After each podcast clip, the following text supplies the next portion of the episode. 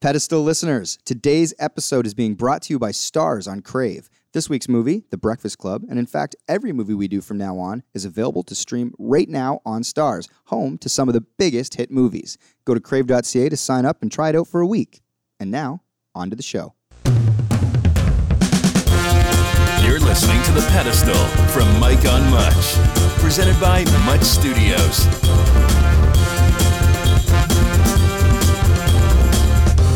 Welcome to The Pedestal. I am Mike Veerman. We are here with Shane Cunningham, who joins me on the Mike on Much podcast. We are also joined by award winning director, writer, producer, and Mensa member, Jonathan Popoulos. Hello, hello. But that is not all. We have a very special guest here in the studio with us. Very pleased to welcome relationship advice columnist, co host of The Social, and the author of the new book, Find Your Pleasure The Art of Living a More Joyful Life, Cynthia Loist. Thank you for having me. Thank you for coming on. This That's is so a really exciting. Nice shout out. I, I'm still getting used to the idea that I'm an author because the book isn't out yet and it's not quite real. Um, Right. so when it comes out, I, I want to, you know, I, I can't wait to hear what people think, but it's a bit scary. It's like putting a, a baby out into the world and like asking people to judge it and scrutinize it. It's been an interesting I, process. I always ask people to scrutinize my baby. Don't scrutinize babies. he carries Um, pictures everywhere. What are your thoughts? I mean, a book is a long time in the making. It really it is kind of like a pregnancy. I think just over a year. And you know, I, like it's basically I had started a website a few years ago because I felt like I was really lost in my life. I had all these things that I was really happy about or should have been happy about: great partner, new child, great job on the social. But I was kind of quietly miserable. And when I started asking around to my female friends how life was going for them, a lot of them were saying the same thing. And same with my male friends, I will say. But I was just like, what's going on here? That we have all these things surrounding us that are good and yet we're we're in this rat race and we're not enjoying any of it so it was it was a call to action for me to kind of pull back and look at my life differently and start zooming into the small tiny things that that i feel like i lost sight of in in the rat race and also zooming out to the larger things in life so the book is kind of a it's like a call to action it's it's also a kind of a diary it's filled with pictures and it's filled with moments and it covers everything from the home to family life to friendship to sex and um, and I think that that I I hope people will read it and kind of think more broadly about what brings them pleasure. What's this book called again? Find your pleasure. Hmm. Find Your Pleasure. Okay, I got to read this book. Mm-hmm. Yeah, I it feel like I'm caught up in the Okay, rat race. good. that I feel- we- Yeah. What she's Yes. saying is resonating with you Well, right she's now. Oh, saying the yeah. same with me. You're saying it a lot. I'm like, yeah, no, this sounds like exactly like. I think we what's all happening get with caught in me. these things. So January seventh, twenty twenty, it is out. Maybe we'll come back. and I'll come back and we'll talk about it more. Maybe you'll come on uh, our other podcast, Mike on Much, and we'll do a full, full-on conversation with us because these are topics that I think resonate with people. Like these guys both, it resonates with everybody. It's almost like the more we accomplish, the, the less happy we become. When you think that the accomplishment is the thing that will make you happy. One hundred percent. Yeah, and you have to get rid of all that shit. Get Shed rid it. of it all. Shed it and just zoom into what makes you happy. Does it talk about how to like overcome a commute to work every day? I do talk about specific chapter. I do. commute. There is a piece on commuting. Okay, good. I'm not kidding I'm you. reading this. Yes, Wow. yes. Amazing. There you go. Okay, there's a tease for all the commuters who might be listening to this podcast on your commute to work. Uh, so, this podcast is the pedestal where we take an old film and we revisit it to see if it should remain on the pedestal or maybe be knocked off. Today, we are doing a film of Cynthia's choice called The Breakfast Club.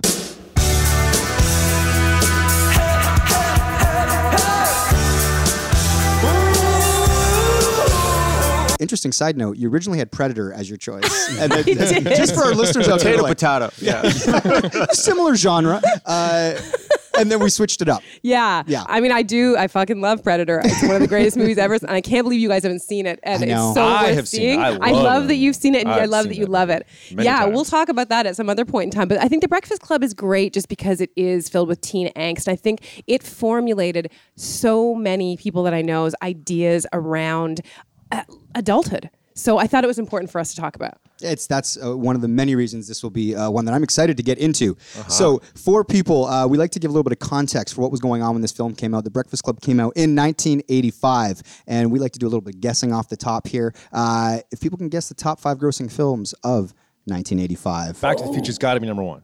you're correct on that. Come one. on, 85. You did great. Is there a the Star Wars? theme Is in there- the movie, no, right? it's not Star No Wars. Um, Star Wars. That, I'm not great at these. Can you give a 85. hint? Give a hint. Give an actor. uh, Sly Stallone has two in the Rocky. top five. Rocky. No. A Rambo. A Rambo, 2. Oh, you got it. Okay, so the, so the, the second highest grossing film of 1985 is Rambo First Blood Part 2, which First I think is a Blood Part Two. funny title. When The you first look at one it. is Second First Blood. Blood. Part Part 2. Just The called first Second one's Blood. just called First Blood. Oh, Right. right. The second one is They did Rambo call it Second First Blood. Blood Part 2. And the third one's just called Rambo 3. Got it. Got But it. the Very most weird. recent one is called Last Blood. I know. Yeah. It's- Part which four. makes no sense.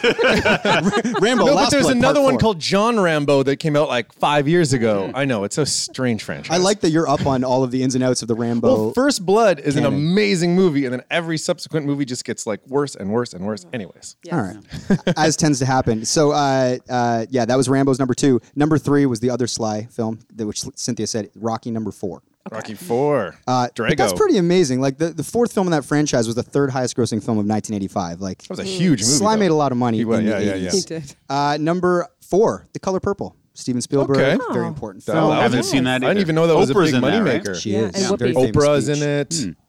Um, and the fifth highest grossing film of 1985 is, uh, you want to guess Johnny Atkins? Platoon. No. Give, give an actor uh, Robert Redford. uh, out of Africa. You got it. Wow. Good, Well done. good, Everyone good. talks about when he washes her hair, right? That's the famous scene. Uh, Right. it- it's Meryl Streep and Mm-hmm. yes. Robert Redford. Yeah. It's heart wrenching. Yes. Um, okay, so maybe we'll do that on a future pod. Mm-hmm. You saying heart wrenching just kind of gave me You chills. seen I'm that? like, I've never seen Yeah, it, but me I, I'm either. It familiar. won all the with Oscars Oscars that It did. year. yeah. That was the Okay. big My My Oscar. mom was a one. big fan of Yeah. Mm-hmm. him. So, uh, okay, so uh, back to the Breakfast Club, which came out in 1985. Who wants to guess what it made? Chainsaw is good. Well, maybe no, do the I- I always budget guess the first. budget. Let's do the Yeah, budget. Let's start budget. with the budget. What did this film cost to make in 1985 with a bunch of young I think actors? It cost a lot of money. I, I No. think it was pretty cheap. I'm I'm, going to say 7 mil. Good guess, Cynthia. going to go less than that. I'm think going to that's go smart. s- five. Five. Three and a half is what I was going to say. Johnny Pops with the three and a half. The Breakfast Club in 1985, starring a Give me like bunch of young seven actors, Bang on. No, it's going to be probably close to 3. cost one million dollars to make. Jeez. Knew it. I knew Man, it. a million. Second I dollars. said it, I knew it was bad. well, I Molly guess. Ringwald and Anthony Michael Hall were coming off of 16 Candles, which is another John Hughes. But John Hughes, but John Hughes at this point was still he was a big he was a big player. yeah, but it doesn't Not really. cost much to cast a bunch of young Yeah, yeah. Mm-hmm. actors, right? It's Yeah, like yeah, yeah. nobody in it was a big star, so you're not spending a lot, and it's one location. I mean, we'll get into this Oh, as of far course. as the concept. I, I of don't the know if it film. looks It's like. I just saying sometimes Yeah. these bigger directors just want Because more money. Breakfast Club was supposed to be his first movie, and then they Yeah. did 16 Candles, so Yeah, it yeah, wasn't yeah. that big. Yeah. No, but he had made he had written he had done Vacation came before this, right? Yes. Like he was still do he was like, Like- a big. Yeah, I Anyways. guess this was like his Tarantino after he wrote True Romance. Yeah. Period. Yeah. You guys want to guess what it made on that one million dollar budget? Oh, like It was the 16th highest grossing film of 85. And but are we talking about how much it's made that's a since that's a- then? That's what I was gonna ask. Yeah. Because altogether, That's a it's got to great be like a question. hundred million dollar. and we're just talking uh, talking box office typically. Box office North America. Okay. So I would consider this the theatrical run. Okay. Yeah. Fifty million. Did you say 50? Yeah. 100. No way. Thirty. Johnny, you are on fire today. Fuego, fifty-one point five million on a one million dollar budget. Nice. Very good. All right. Okay, so uh, what we like to do on Always this podcast, horrible at this, by the way. It's terrible at this. Yeah, you really bring it because we have a guest in house. You're like, Are you "Oh, acting? Did you Google and now you're acting? okay. you're accusing him of. I don't know. Bam. The one time, like like 25 episodes in, I finally start to like ring it. Well, you're more likely to Google after you fail a bunch because you're like, not next No, time. no, no. I like to own that I, that I suck at this game a little bit. Okay.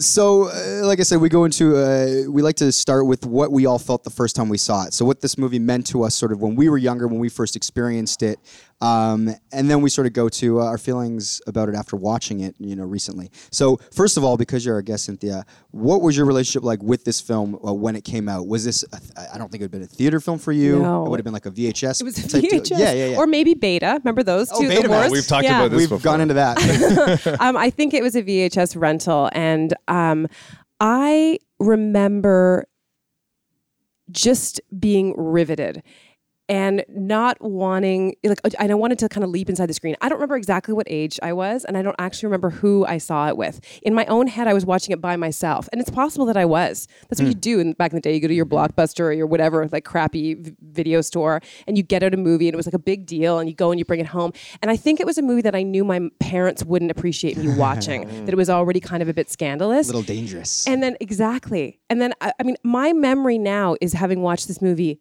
again and again and again because rewatching it again last night, I I have half of it memorized. And I think, I mean, I, without going too deeply into it, I think it actually had a bigger impact on me than I like I like for it to have had because I think there's lots and lots of flaws with it, and we'll get into that. But I do think, as a, a- a young woman seeing this, it formulated a lot of ideas about who to be attracted to, about uh, the ways in which dynamics can work interpersonally. And that's, that's the negative side. But on the good side, I think it really articulated a kind of sense of, of otherness and outsiderness that every single teenager has gone through and like alienation from your family and your and feeling like your parents don't get you and your teachers don't get you but your peer group does so i think in that way it's still such a beautiful beautiful fucking tor- story Yeah, so multiple viewings. Multiple. Seminal film in your upbringing. yes And I got a criticism where uh, from someone the other day that said we never explain what the movie's about. Like, Like just on this pod in general? yeah, that in we never say what like for example The Breakfast Club. We didn't say plot what of it's the movie is? about. oh that's a good idea okay so yeah So how would you describe it? Well, it's anyway? about a bunch. I'm not of- good at that. It's about a bunch of people who go out for breakfast. Uh, yeah, they're once in a club. once a They week meet up together. every morning. they decided to start a fencing club. Uh, no, I don't know what the fuck. So, but, but don't you think that when like for the movies we're doing, they're so feel like iconic you that also- you should come to it with a sort That- of that's what I told my institutional friend knowledge. Mark I think it's one Myers of who those. If you criticized haven't me, but- seen this movie, you probably this this episode. Even if I explain to you what it's about, you probably. I mean, I think you can, ju- uh, whatever. It's a movie about five different people who go to high school together who are all sentenced to one day of detention. of detention Mm-hmm. for all different reasons. And they have nothing in common uh, off the top. And they get together. And by the end of the day, they've all had kind of moving connections. But whether or not those will continue onwards is anybody's guess. yeah. See, that was so hard. Okay, you know what? Maybe We'll- we do that from going Going forward, Yeah. I'd love to sum up a film for Sure, people going why not? forward. Okay, fine. Shane, what was your relationship like with this film? Well, my stepmom had said like this is the movie for you to, to watch, and then uh, What did that mean? Like, why did Uh, you think this was? she the- just thought I would love it. I don't How know old were why. you?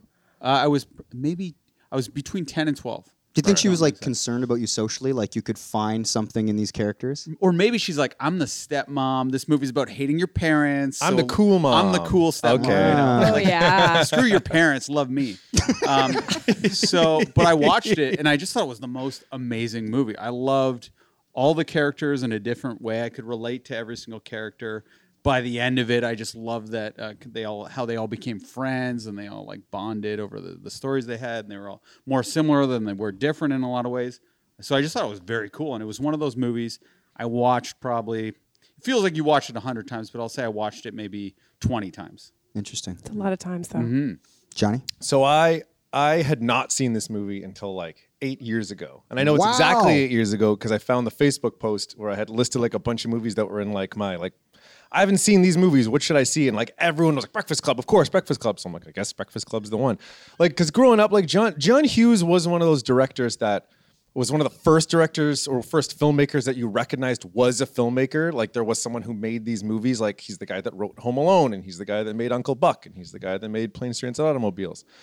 Um, but for some reason, the teen ones like Ferris Bueller and Breakfast Club and Sixteen Candles and Pretty in Pink were I just I just kind of missed those. So I watched this for the first time eight years ago, and I hated it. And I just absolutely hate. I remember my boss asked me, "So what'd you think?" Cynthia is shocked right now. and she says, "What did you like?" My boss like, "What'd you think?" I'm like, "More like breakfast flub," which was a great joke. Um, and yeah, As you can tell by the reaction in the room. it was a great Yeah, not joke, everyone loved it. guys. It was amazing. Okay, go on. And uh, and then I didn't watch it again until two nights ago when I watched it for this because Wow. my my impression has been like this is a terrible, terrible movie that I hate. Eight That's years sort of ago, how you I felt about despised this it. film. That builds a bit of tension. Now I'm, I'm, I'm wondering what your does. thoughts are now. So. Of course. Oh yeah. Interesting. We're Could gonna- also have I been think in we the need time- to unpack that later. We will. Okay. Absolutely. Let's get into Yeah, psychology okay, of what yeah. you disliked Yes. about it.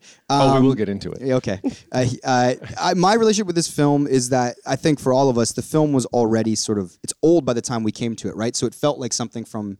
It's like um, Yeah. So if it came out in '85 and I, we were seeing it by like the early '90s or whatever it would have been, it, it already felt like a classic of some sorts. I don't know if it was like older siblings or what. That so my, my best friend Lee Penrose at the time he had like it on VH, VHS and he was like, "I love this film. You need to see this film." So we watched it like a bunch, and I remember thinking like, yeah, like I really, I really do like this film, but it felt like the kids were older. Like it felt heavier to me because I was probably like 11 or something when I was watching it. And they just felt s- kind of like wise, but also sort of like emotional in a way that I hadn't totally tapped into. So it, it resonated with me for sure. And then I kind of like parked it like a classic in a way that it was like I didn't revisit it a ton. I, I wasn't like, this is one of my top five favorite films or like I need to discuss this film a bunch. It was just like, any other film like from the 80s that I kind of watched that I enjoyed.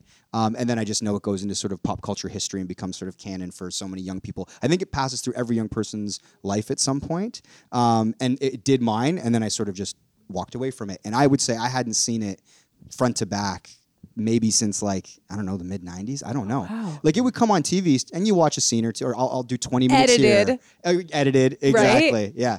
Um, and then and then so yeah, so I'm like I've always been like yeah, I like that movie, but not like the way that Shane and Cynthia have discussed it, and I'm certainly not on the spectrum where Johnny Yeah. is over it. If there's like a garbage can and then like a gold ribbon, I'm not closer to the garbage can end of the spectrum. Um, okay, so that's how we all felt about the film. So let's first move into uh, the positives, the the argument for keeping it on the pedestal. What did we like? Uh, what was the best scene? What was the best performance? Uh, Cynthia, what Oh did you my like about this gosh. film upon rewatching? okay. I mean, it's hard for me to completely look at this th- without a sense of nostalgia attached to Sure. it. So I, I I have to say that first off. Um, I think what I liked about it is you have to remember that when this movie came out, and I think I'm a little bit older than you guys, there weren't a lot of movies for teenagers that took teenagers seriously. Like there was there were horror movies, which I was a huge fan of, and Mm-hmm. you'd often see teenagers, archetypal teenagers, like just getting murdered and running and being kind of idiots, right? Or raunchy stuff? or ra- super Yeah, raunchy, yeah. like the Porkies, like those types of things. But to have what John Hughes brought forward, were like teenagers saying stuff that I think a lot of people were thinking, and and and treating them like they were full human beings who had like uh, depth and and you know a past. So, well, right out of the gate, I, I mean, you don't want to break this down yet, I, I guess. I, I, I'll just say right out of the you go gate. right Go ahead. for You're the it. Go for guest, it. Break yeah. it down, baby. Right out of the gate, like watching the opening scene and the way it was directed, um, the arrival scene. Yeah. So And the everybody's cars. coming out of the cars, and I just thought there were some really great directorial choices of just saying everything you needed to know about that character just by the car that they showed up in, the outfit Mm. they were wearing, the way they interact with their parents, seeing Judd Nelson's character, who of course is Johnny Bender, who's the badass, walking across the street, almost getting hit by one of the cars. No parent dropping him off. No parent dropping him off. Exactly. lot. Like right, right there.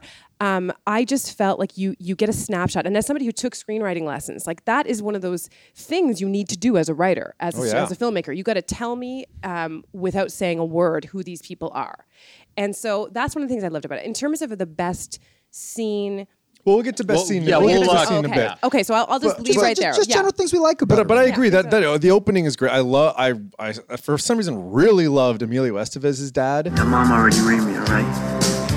You wanna miss a match? You wanna blow your ride? I know school is gonna give a scholarship to discipline case. because Emilio Estevez's character throughout the movie so much feels like he's saying like he's refle- he's a reflection of his dad. So when he's like saying this is stupid or he's like sort of like putting people down, you can easily see this guy who in the first scene was kind of if you want to be a wrestler, if you want to get the scholarship, if you want to be like that. And so it really did it teed them all up very quickly, every every single one of them. Uh, yeah, you've yeah, got it the was done job, really well. you've got the brain. Alice, you've uh, got Ali the- Sheedy's character, that was the car that almost hit Bender, Yes. and then she just got out of the car and it took off. She like- went to kind of say bye, and they didn't Yeah, do yeah, anything. yeah, yeah. They just left. Yeah. Really Yeah. well done. Yeah. And Anthony Michael Hall's uh, license plate. Did anyone notice what? No, what did it say? It said uh, E equals MC squared. So they really got doubled down on like he's a nerd. That's And his then- actual mom and hi- brother hi- and the sister, and the- yeah. sister. That's You know, it's funny when as I was watching Anthony Michael Hall in this film, like it's like he he's very very good, and actually all the performances are amazing. I, we'll have to talk about the performances um, of the kids, of the five kids. I feel, uh, but it's funny. I can't help when I watch someone like Anthony Michael Hall, who plays you know sort of a nerdy guy so well. In real life, it's like he's a cool LA actor. Like it's like interesting because I think about his life as a like in juxtaposition to the character he's playing, and I'm like, I think he became one. It feels At like that he's- point, he? I don't think because he'd already been in Sixteen Candles. Had he been in? But that He was was such a not small cool. role. He was Right. not cool at that age, for sure. I think in Johnny B. Good territory, that's when they kind of converted him from the skinny nerd to a guy who could be captain of the football team. Yeah. Yeah. And that was his transition. I think he still he doesn't know how much money he's he's made really. Like he doesn't Or know how- about to make or he how was in- famous he he's had about to a very get. limited role in Sixteen Candles. It's an iconic movie now, but at the time he he was just fresh off. he was the you far- think the that we're farmer still kid? catching him in a moment where he doesn't realize what's Yes. ahead for him? Breakfast Yes. Club was a starring role for him. Right. Yeah. Yeah. It made him into a star. Yeah. Interesting. Or on his way to. Yeah. Uh, yeah. I, I mean, one. Of, I loved lots of stuff about this. What did we think of the Bowie quote off the top? I, I'm putting that in. The, we're gonna have another category where we talk about things we don't like. Yeah. In particular, it's smashing all over the place and like. Uh, okay, well, yeah, we'll get there. Okay. because Well, I have a. because I, I'm somewhere in the middle on it. Like, I because when it came up, I'd forgotten that that happens. I, I, I remember thinking like, okay, this is it's a little on the nose and I'm somewhat with Shane on that. pretentious. but I, I almost forgive it because I'm like, we watch things now with sort of like an internet brain. Everybody knows, like it's like it's almost be silly, and it's so trope to put a quote like that up now. But then I wonder if it was like something that was like, oh, like thought Well, provoking anytime a or set the quote tone. back then came up at the top, it felt impactful Meaningful. and meaningful Yeah. and deep. But Yeah. n- that's why we're watching it now. Fair enough. right now, we're that like, didn't oh, bother me. I'll just say this: that I, what I don't know, and I'm this is up for debate. The book ending of the essay as a VO off the top and uh, at the end, I feel like you actually didn't need it off the top, Great question. right? I, I- I I forgot that there was the VO off the top that basically is the start of the essay and then they finish the essay. at It's the Anthony end. Michael Hall It talking at is. the top. It is. Yeah. At the end, they all kind of do, but yeah. All Anyway. right, let's do some more good stuff. It is intriguing though. It Because is. you're like, what? And then at the end, you're more like, that's why he's VOing yes. off the top. Yes. Well, I- But I, agree, it didn't need I it. don't know if you needed it, But yeah. Mm-hmm. it does create something. I don't know if it needed it, but I do. Uh, uh, one of the things that I really liked in this movie is that there isn't, even though like Bender is the main character, there isn't a main character. Like the fact that that Anthony Michael Hall is the guy doing the voiceover beginning and end, like shouldn't that be the main character talking? But there isn't one. Like all five of them are technically like five co-leads with each other, and that one of my favorite parts about this movie is that it's sort of like this like like you were saying before, like screenwriting, like a screenwriting exercise of what if you take like five people who should never really be in a room together and stick them in a room together and force them to sit together and what does that look like and it's and, and the, the way they interconnect with each other like this this jock and this nerd and this and, and what what what does that look like what do they say what would they get up to and just that as just a, a as a screenwriting experiment i thought was fascinating It's like 12 Angry Men, but I like wrote five Twelve Angry, Men uh, down as, as teenagers. yeah uh, as, as something this from this movie reminded me of. Mm-hmm. Did you guys? Can I ask this question? Did you see yourself in one of the characters more than the others? It's a great question. Oh yeah, Brian, the Anthony Michael Hall for so Do sure. you think that's why it bothered you so much when you when you when you first saw it?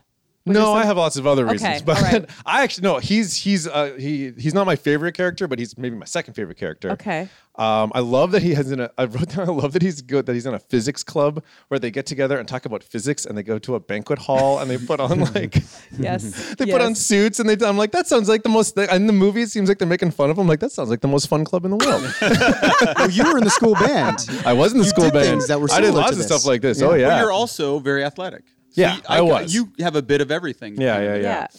And you're uh, you seem like you're a rich boy. So I bet you're a I- bit like why do you- I'm absolutely not a rich Claire. boy. You're a bit of Claire. Bit of Claire, yeah. I, Probably more Ali Sheedy than Yeah. than Claire. I- who did who resonated with you? Who did you relate to? I mean, Cynthia? I think I related the most to um, oddly like like Ali Sheedy's character. I, fe- but I I wasn't like that, but I did feel a little bit in certain situations very uncomfortable and awkward and kind of outside of the r- most popular girls. And yet I did very much identify a lot with Molly Ringwald's character because of the whole I mean, one of the conversations they get into a lot is this kind of virgin whore dichotomy right and that that one of my favorite scenes to go back to the original question was when they were sitting around and ali sheedy starts talking about the fact that she's fucked her, her therapist and molly ringwald is just incredulous and she's like that's disgusting and and uh, like she's an infomaniac she's basically saying all this and then basically traps um, Molly Ringwald into admitting that she's a virgin, and and the, it was the line that Ali Sheedy says, which is something to the effect of like, kind of a double-edged sword, isn't it? What? Well, if you say you haven't, you're a prude. If you say you have, you're a slut. And you want to do it, but wanna after do you've it. done it, you wish you hadn't. That's right. Yeah. And it's like, and it's it's a trap. And that was a qu- and is I think still maybe not as much so today, but certainly when I was growing up, that was a quintessential dilemma that girls had to face. Oh, I'm sure it must still be. Yeah, for sure. And it when and that was so poignant to me uh, as it's a- insightful, right? exactly. Well, and whether you're a virgin is so important in high Then. school or not. Yeah. And then It it's was like, like- yeah, it's, like, are you or Defining are thing. you? Oh, yeah. and it means different things obviously for the boys and the girls. There was like the, they really wanted to know if Bri- Brian like is implying that he's fucked Claire, Yeah. and because he wants to get some cred with Johnny, and it's just this Love kind of that like scene. yeah, There was a great scene in how awkward he was and how he was like like that, or it, did, it didn't actually make any rational sense for him to do it, but he just does it because. Oh no! I made that. sense. That Total rang so sense. true, and But- even the way hold he on, hold admitted on. it I- after being pressed like two more times, like, "Well, why did you gesture towards her?" I then, mean, in a Brian?" good way. And I he's mean- like, "Well, I just," and then he kind of answers. You know, it's like that really rang true from a lot of high Very school. true. I, students, don't- I yeah. don't. I don't mean irrational. I mean irrationally, the way high schoolers will kind of Yeah. do awkward, weird, irrational things. Yeah. Like even though in this moment, he probably should not point at her. There's a few things that that that Anthony Michael Hall. But you did know that- why he pointed at. Of her, course. right? oh Okay, yeah, yeah. No, no, no. I'm just okay. saying that it was a weird. Like it was just a weird thing to do. Just like um, there's a point when they're like all really high together, and he just kind of like slaps at Claire, and she like kind of brushes him away. But it was like Yeah. so real. It was such a real. Like maybe we're like friends now, and she's like, "Come on, we're not that close yeah. friends." Hmm. Did you guys? I, I'm curious about your identification points. Um, I well, I mean the Judd Judd Nelson character. I feel like I'm going to say Judd Apatow a lot during this podcast. We'll talk about Just say Judd Bender. Nelson. Bender. Bender. You're dressed like Bender. Right You now. have, you of course, are. you're Yeah. better. Thanks for noticing. it was on purpose. For the listeners at home, I'm wearing a jean coat over a flannel with the pop collar. Uh, Shane's dressed like Claire. in a in a in a lot of, and much like Anthony Michael Hall, I'm sl- quick, quietly getting a boner over here looking at Shane, yeah, which was an, an interesting scene that also rang true Totally. for High School Mike. Uh, so I would say that I resonated. I mean, a- the characters resonate with me, all of them, and I know that's a cop out. And I think the this day and age more so. I mean, I remember reading a piece like almost eight years ago or a decade ago, and they were talking about um, how younger uh, uh, people like millennials. There's really sort of a, in the past, it's like you're a jock or you're a nerd or you're like a musician or something. You had your identifying sort of qualities, but then it sort of shifted i- as time went on, where it's like it actually became a point of pride to being everything. Meaning, if I'm the quarterback, I also write poetry, and people celebrated that instead of being like, "He writes poetry." Right. I, I kind of try I operated that way in high school in a lot of ways, but just on sort of its surface, I identified a lot with Bender's anger uh, toward how everybody like someone like Claire could complain about her situation, but she came from like a seemingly good socioeconomic situation, whereas Bender's kind of got none of the advantages, you know, and so like that manifested in sort of a, a real anger he had, like a resentment towards them. I found that there was times in high school where you know, someone would roll up in a sweet car because their parents owned a dealership or something. And I, I kind of like, I would have that. And then I, but I was never confrontational in the way that he is. And I certainly didn't like to make people uncomfortable the way that he seemed to get Yeah. a- arise out of sort of Mm-hmm. controlling the situation and making people feel uncomfortable. I'm much more of like a people pleaser, but yeah, th- I, I identified a lot with him, but I also identified with Anthony Michael Hall's character a lot too. Mm-hmm. Um, I, I, I didn't really identify with um, um, Emilio Yeah, Andrew, Estevez's character yeah. a- at all, but I liked him because I've known jocks like that that were like actually kind of nice, you know, like they'd go to their way to kind of be kind to people. Yeah, but there's so he to me was great. He played it great Yeah. too because he was so that quintessentially like he had no he was boring. He was such a boring dude Yeah. who had clearly like it was like oh he was a one trick pony and like even just watching him trying to flirt with Claire, I was just like oh I remember like that kind of a guy just who had nothing going on. Hey, you gonna go to the party this weekend? Uh, there's gonna be a party at Clover's." It's like so deadly He's what you boring. call a basic guy, Yes. right? Yeah. Yeah. He's a basic dude, basic bro. oh god! I like that he was a wrestler. That he wasn't like like uh, like Yeah. a football player or, Yeah. or a basketball He player. or probably something. was, but then when they cast Emilio at five five, Probably, they were like, yeah. "We're gonna have to put him a wrestler. I think. He's like a varsity athlete." That's right. Yeah. He seemed like a wrestler. I, I there were guys in my high school that were varsity wrestlers. Like I Yeah. think more than than like I don't think we had a football. Well, he team. tried out for the role of Bender, though. Yeah. Which it Yeah? seems like, it, yeah, like Oh, I can't impossible see that you that. can't see Yeah. it at all. No. What about you? Who do you? Well, for sure, I was like awkward, like uh, Brian Johnson, but I wanted. And then I with I didn't have the like school grades or anything to be like him, so then I was kind of like a mix, a hybrid between him and Bender, Right. Because I was bullied so much in elementary school that as a defense mechanism, I would try to be funny in high school, so I, I got kind of like a, a sharper wit. Yeah. But then no one was bullying me in high school and everyone was very nice. So I didn't really have to like be mean in high school. It was only uh, when I when I was watching this movie, it was like scaring me for high school. Then I got to high school, and nobody was anything like this movie portrayed people to be. Okay. So, and I went to the same high school as Mike too. So maybe it was just a, a thing of Sir Alan McNabb in uh, Hamilton, Ontario. But It's it's funny that now when I watch the movie, I like kind of actually relate more to the vice principal who is That's hilarious. Let's unpack that. who hates this Bender character so much, and I'm like, yeah, no, I get it. This kid's the most annoying kid in the world. I found it to be so charming. you thought Bender was charming? I thought he was Yeah. so I charming got that and on here. so funny and so yeah he could be Nah. he was a bit of an asshole but I really liked I don't know him. if I related to like I think a I- vice principal wanted to beat up a child, but I but I well, got. Uh-huh. I mean, they really laid it on thick. We'll get into the vice principal character in the second half of this podcast, as far as I'm concerned. Uh, he had some funny mo. He had some. It wasn't he? I don't think Vernon was bad top. I thought when he was like spilling the coffee, and he had some funny moments. I did laugh at the coffee. Yeah. Uh, I, th- I agree with Cynthia. I think Judd, Judd um, Nelson, Bender, uh, I like that he didn't change his nature throughout. Even in that sort of seminal scene at the end when they're all really sort of opening up and confessing, and you think, oh wow, they've really had a breakthrough. They're all really connecting, and then he goes at Claire. I have just as many feelings as you do, and it hurts just as much when somebody steps all over them. God, you're so pathetic. Don't you ever, ever compare yourself to me, okay? like after all that. You know what I mean? And then, you know, Anthony Michael Hall misspeaks about shop and then now he's insulted. And it's like he kind of it's like they always say, like, it's like, you know, you can't change your nature necessarily. So it's like you think he's sort of like learning and he's like, I really do like these people. But it's like you can't really change somebody over the course of an afternoon detention. But I think that he like displays equal parts like uh, he's menacing, but he's charming.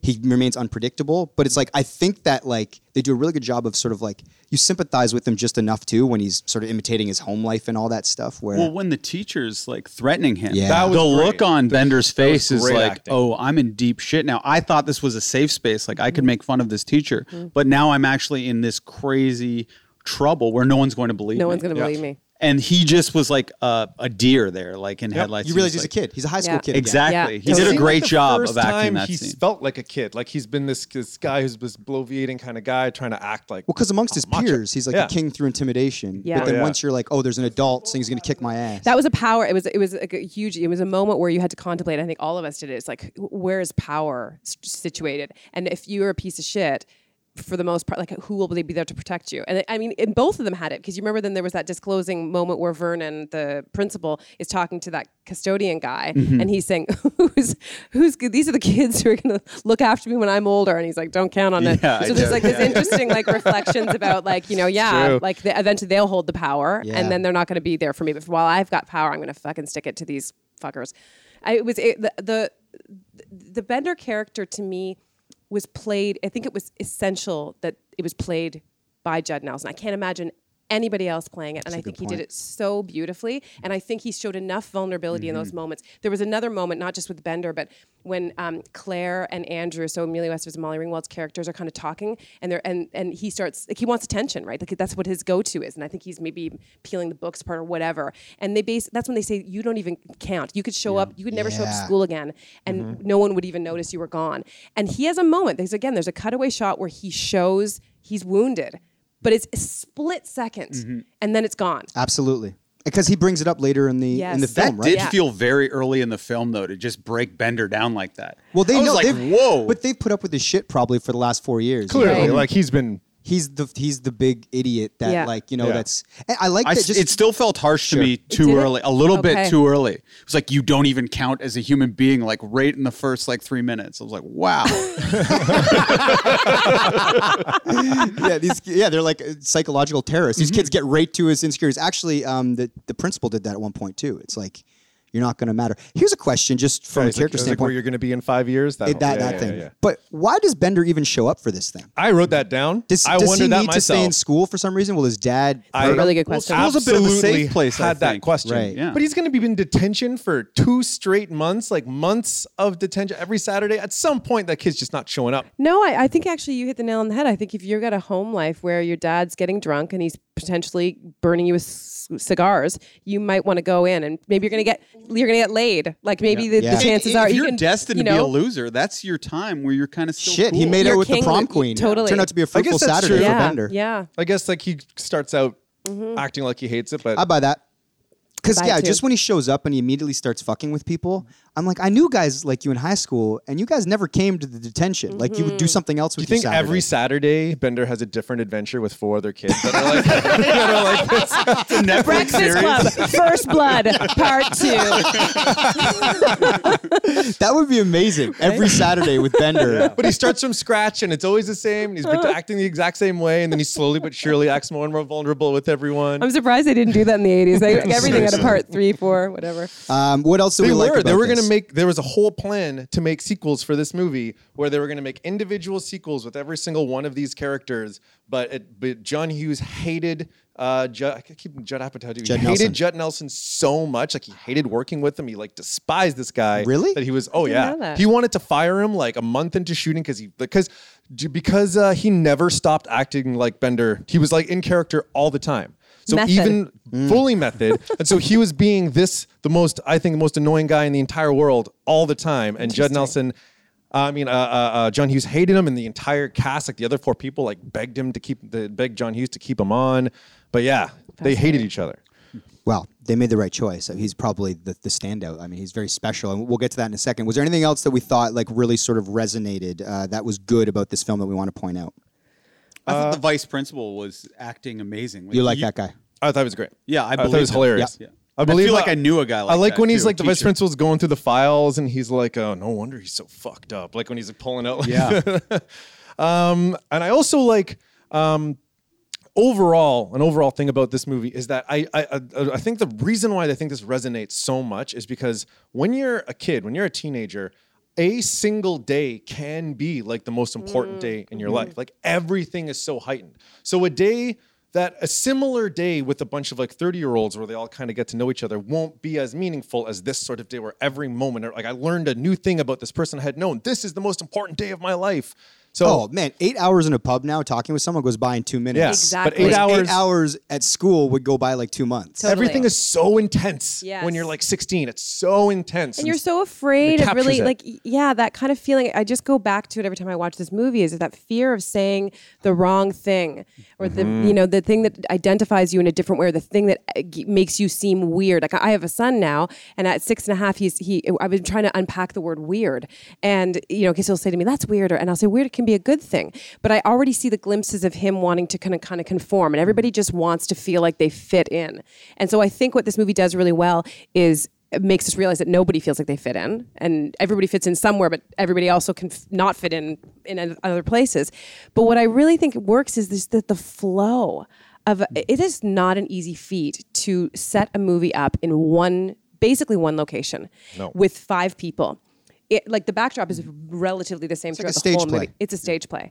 and to, to pull that off in a movie is. I I think that each scene had this kind of ebb and flow, and it, and it didn't feel to me contrived. There are a few contrived places, Sure. and we're going to get into those. but for the most part, the dialogue felt. Again, I think it's a masterpiece in the writing as well. Some of the lines are a bit cheesy, but some of them still hold up. I laughed out loud when Bender says, I got a question. Does Barry Manilow know that you raid his wardrobe? raid his wardrobe. I was Absolutely. just like, it's brilliant. It's just, it's quick. It's like they rolled off. Um, eh, the, the, they, they seemed genuinely honest and kind of timeless, uh, except for a few points. Yeah. We'll get to those. Well, the Uh, casting I thought was amazing, and I thought the hardest role to cast was that of Alice. Yes. Because n- typically you'd Alice, expect Allison, right? Yes. I don't know her last Allison. name. Allison, I Her think. last name's not Sin, it's Allison. Oh, oh, Alice's son. I'm an idiot. I just want everyone to know I that. prefer Alice. Allison, I'm not familiar with her last name. I was just joking around. Um, Oh, right, yeah. but because typically in movies, it's you can al- it's always telegraphed that the the freak is really this beautiful woman. Totally. You're like, oh, she's going to be the beautiful woman by the end who's going to get the makeover. So she's all that. like Rachel Lee Cook. Yeah. but she did a great job of acting. Like I legit you believed didn't find her attractive pre. Well, it's not even that. I was like, she actually seems like a crazy person who's like ill and looks the part.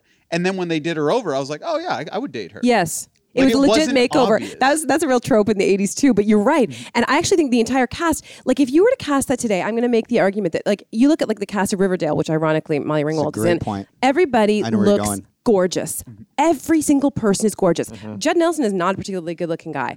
Uh, Anthony He's Michael probably Hall, the best-looking he person in this probably- Well, I think Amelia Westover at that time was Really? seen as Wow. a very he has gen- so like, much swagger. handsome. He convinces you he's good looking. But Judd yeah, Nelson. no, No, Judd, Judd Judd, Nelson. Judd, Nelson. Judd Nelson might be Nelson's not that ugly. good looking. Yeah. He's not that good looking. Fascinating. Molly Ringwald is again. I don't think I love the way she looks so much, but it's a very unique look for a leading lady As the prom queen. as the prom queen. She would never be cast in that role today. No. Which I think you're But in losing small something. town Makes you Losing Illinois, something. like that is obviously that could be the you prom just queen buy of it. the And the school, yeah. whole thing, the casting. There's been something lost in our very hyper, like everybody looks a certain perfect kind I of. agree look, with that. Yeah. You know. Yep. That's a great point. Yeah, so the casting's great. I think that uh, you were speaking about the writing, uh, how we can sit for an hour and a half with these people essentially in one set. Um, there's always a good tension. Like there's the, the the tension never really ceases in this film. There's a couple breaks um, where it does happen, or some some comedic stuff. But there's always a weird sort of like, what are they going to say next to each other? Are they going to sort of be mean to each other? Are they making alliances? What like how is this going to go? And sort of until you have this cathartic scene at the very end where they've all kind of connecting and opening up with each other, it kind of goes throughout and sort of keeps you engaged throughout the whole thing. Just one more a small anecdote. Um, a couple of years ago, I went to the University of Michigan for this sex ed education course, and so I would spend. It was mostly um, c- like I would commute there and do weekends, and so you had this kind of. I was reminded of this movie because you had this eclectic group of people. They were from across the states and sometimes overseas, very different personalities. People who were hyper religious and like Republican. This is around the time when Donald Donald Trump was elected as well, and you're you're talking about very intimate things. It was about sex a lot of times. We we're learning about sex, whatever, and we would have these circles where we'd spend hours together. People ended up in tears. People fought. It was it, so I was just like sitting there sometimes being like, I'm in the fucking breakfast club. Wow. Wow. It, there- it has some kind of salience. I think that even uh, yes, it's something very salient with teenagers in particular, because we're going through so many life changes at that point. But I think it still resonates when you meet, get people together who are eclectic, and you force them to try to connect. I think to your point at the beginning, like you, amazing things can happen, and I'll Mm-hmm. Something never talk very to them again kinetic. though. Yeah. Afterwards, That's fascinating. you just walk away. So whether it's like you know the reason that I think it's so supercharged with teenagers is because it's the first time they're going through these things. They're sort of learning how to be adults and deal with their feelings and even talk about them. And then we seem to think as we get older, we get better at that. But in some ways, maybe like the Jello sets and we become worse at it. Yeah. So it's like t- to your uh, sort of point about being in that situation, it's sort of it's the same thing. I think it's the same thing. Want to do best character? We'll do best character. I just want to say one thing. You guys are Sure. talking about the principal. Uh, Some Okay. of the moments. One of his funniest lines to me when he was going at Judd Nelson. I'm gonna knock your dick in the dirt. No, That's the last time you ever make me look bad in front of those kids. Do you hear me? I make $31,000 a year and I've got a home and I'm not about to throw it away on some punk like you. but I'm not going to throw it away on you. I have that written me down and in my my- wife like exploded laughing. But is at that only point. funny because now that's not not a lot of money? No, it, it's funny to me that like his situation is like this is my shit. I don't think it was that much money in the '80s, to be honest. you know? Oh, I For got. See, I principal. wrote down it's. In, I had actually that line in the bad one because I'm like, that doesn't hold up at all. That being thirty, making thirty-one thousand dollars a year and owning a house is not something that holds up in two I thousand. think that that's a starter wage Yeah. for some teachers today. I mean, But to around own a house, there, I'm just saying that to like own a house, yeah, it was maybe the not in own a house Toronto. part that made me Yeah. laugh. Yeah, but but I'm just saying it's like make $31,000. he's worked I hard own to a get house. to this point, and I, I think he know. takes a lot of pride in it. But there's something so funny about a grown man sharing that with a kid who he's trying to dress down. Very Like, good point. Don't Yeah, fuck yeah. up my That is situation. funny. It just reminded me a lot of that Will Ferrell sketch. Like I drive a Dodge. I died of a drawstring. It's just like are, are you lifting off your stats? Like is this supposed to say something? That's a about your good point. character? That is funny. totally. It's like, what does this say about your character? Anyway, I thought Yes. that line was fucking hilarious. Um, okay, let's do best character. Well, th- just uh, Oh, sorry, That Tony. line also triggered that he doesn't give a shit about the the parent or, or the teacher student relationship. No. he's willing to break that boundary, and it doesn't matter because Bender's pushed him to that limit. Exactly. So, like to Mm-hmm. John's point earlier, maybe, maybe Bender, after four years of doing this, though, doesn't deserve the benefit of like a, a proper teacher-student relationship, Mm-hmm. Mm-hmm. or not. I don't know. How do we deal with p- problematic? And Bender's young not people? really a student at that point, so he's not going to treat him as such, like all the other teachers Yeah. Mhm. probably do. Yeah. Um, okay, so let's do. Uh, we'll do best scene and then des- best performance. Okay. What was everybody's definitive best scene Best of this scene. Mm-hmm. film? I think somebody else go. You, you want one of us to go first? I do. I do. Okay. I Oh, from okay. Do you want me to go? Yes. Okay. Best. Okay. I don't know. Best scene for me. I had this like was when they were all admitting that they're not going to be friends come Monday. I like love that. I feel like that scene right there was like this is where the potential for this movie to be like an all time all time classic was right there, where it was like these kids like really actually being honest about like about admitting that these structures that we have created these structures and they're all false structures but we all kind of have to live within them anyways because it's the only way that this whole thing works and Mm-hmm. it's, it's like the most like grown up thing i feel like they've and the, they know it's grown up and they know there's no way they're going to be able to to go back like like they have to go back to the way things were before and they know it and they admit it and it's sort of crushing Yes. and yeah, Yeah. it was crazy I thought it was I, I, what I liked about it is it's like that's a conversation that usually doesn't happen because those are things better left unsaid. Let's Yeah. preserve the sort of sanctity of this Exactly. moment. But the Anthony Michael Hall character probably really wanted to be like, I want to say hi to you guys in the hall on Mondays. Like I, I need something more than what I've got, you know. And uh, there was just something really sort of like um, charmingly needy about it. And then I love that um, the Molly Ringwald character was very honest about it i loved that Yeah. you know, because she had sort of a sober view of what it's going to be like. And we can talk about what happens after these credits roll. But I imagine it's maybe after a couple days of her and Bender talking to each other, we'll probably reset back to whatever it is. A hundred percent. I- But I, I, I do think that's probably my favorite scene as well be- because it was so poignant in the honesty, and then also because Judd Nelson's character came out so hard, and he was just like, "You're a bitch. You're a bitch for saying that." But then she fucking nailed him. She's like, "You know damn well that if I showed up with your burnout friends, 100%. you would either say ignore me, or you would say you were fucking me in order to get cred with them." And so and then and- he immediately is like, yeah, and then he ba- he doesn't he doesn't say you're right, but he basically says, yeah, you're right. Yeah, yeah. And I mean, it's true. Like they all were were kind of complicit. Like Brian was the only one Mm-hmm. who really would have accepted everyone. And then Claire nailed it. She's like, because you know, you're, you're. I mean, she did seem really arrogant in that moment. It was very but presumptuous. she's an arrogant person, and she Yes. knows, and she's like, I'm not just because we talked for Would you six guys hours think of doesn't her- mean I've changed fundamentally. her telling Ali Sheedy, it's like it's because you got it's your friends look up to us. Yeah. I think that was inaccurate a little. Like I think that was arrogant, and I think I love that Brian called her out on it because I don't think that necessarily. If you think of Allison's Ha- Ali Son's character, I'm sorry. um, I think she represents this sort of. Um, Mm-hmm. what she encapsulates a bunch of different kind of archetypes, like the goth girl, the like the, the kind of like um, she could be on the on the spectrum. Like I, I also think of some of these characters now as like more of an umbrella who they who they kind Mm-hmm. of are. And I don't know. I think that she wouldn't necessarily be wanting to be with the rich kids at all. Um, but I don't think that they, I think that maybe what's baked into the Brian archetype and the Allison bar- archetype is a little bit more of human, just sort of like. Yeah, you're cool. Whatever. If you want to be, whatever you want to talk about. There's that's more cool." people somewhere in the middle than extreme. Like Yes. we won't accept you into our group, or Yes. like I don't want to join your group. Everyone's kind of like, yeah, they're fine. Yeah, sure. Yeah, they can hang exactly. out. Yeah. Uh, yeah, my favorite scene might really be the scene you guys talked about, but um, the one I had written down was the scene between Anthony Michael Hall and uh, Bender, where they're talking about shop, and where um, Bender's like, "You must be a fucking idiot," and he's like, "I'm an idiot because I can't make a lamp," and he's like, "No, you're a genius because you can't make a lamp," and then he's like, What do you know about trigonometry? I could care less about trigonometry. Bender, did you know without trigonometry there'd be no engineering? Without lamps, there'd be no light. there'd be no light. and it's it's just showing that you cannot be good at the classic things in school, but you can be good at this other thing that some nerd can't even figure out. And I just like that the Very insightful. thing shifted at Oh. that Yes. Mm-hmm. moment. Yeah. Yeah. I, I think that whole scene where they're sitting there, whether it's Emilio Estevez admitting to uh, taping Larry Lester's buns, uh, his hairy buns, uh, which was really sort of like starts out in a kind of weird way, and then it gets very confessional and sort of you. You, he sort of uh, emotes this heavy guilt that he has for picking on this kid to sort of weirdly uh, appeal to his father, um, and then obviously the conversations when Mike, Anthony Michael Hall talks about bringing the gun to, to school, like everything was so confessional and, and, they were connecting, but then it also was it was messy because Judd, Judd Nelson would go back at them.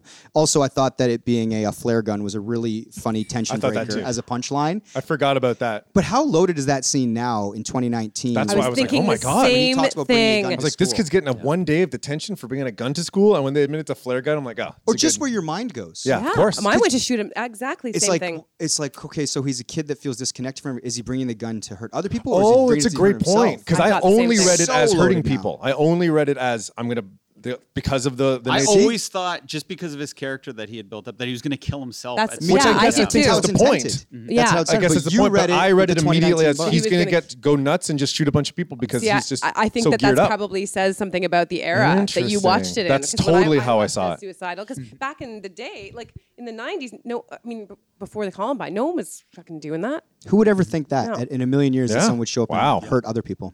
Um, so yeah, so we all agree that's probably the best scene. That sort of uh, different elements of that scene, but that's all one. basic Elements of scene. them, yeah, Mm-hmm. when they're sitting in. They- and there's yeah. they keep going to that one framing too, sort of the wide shot where it's it's Judd Nelson on the right, uh, Molly Ringwald on the left, and then the three of them: Ali Sheedy, uh, Emilio Estevez, and Michael, Anthony McCall. Like pr- it's like, and then the library's in the background, and they're Yeah. kind of like it's been it's near the end of the long day.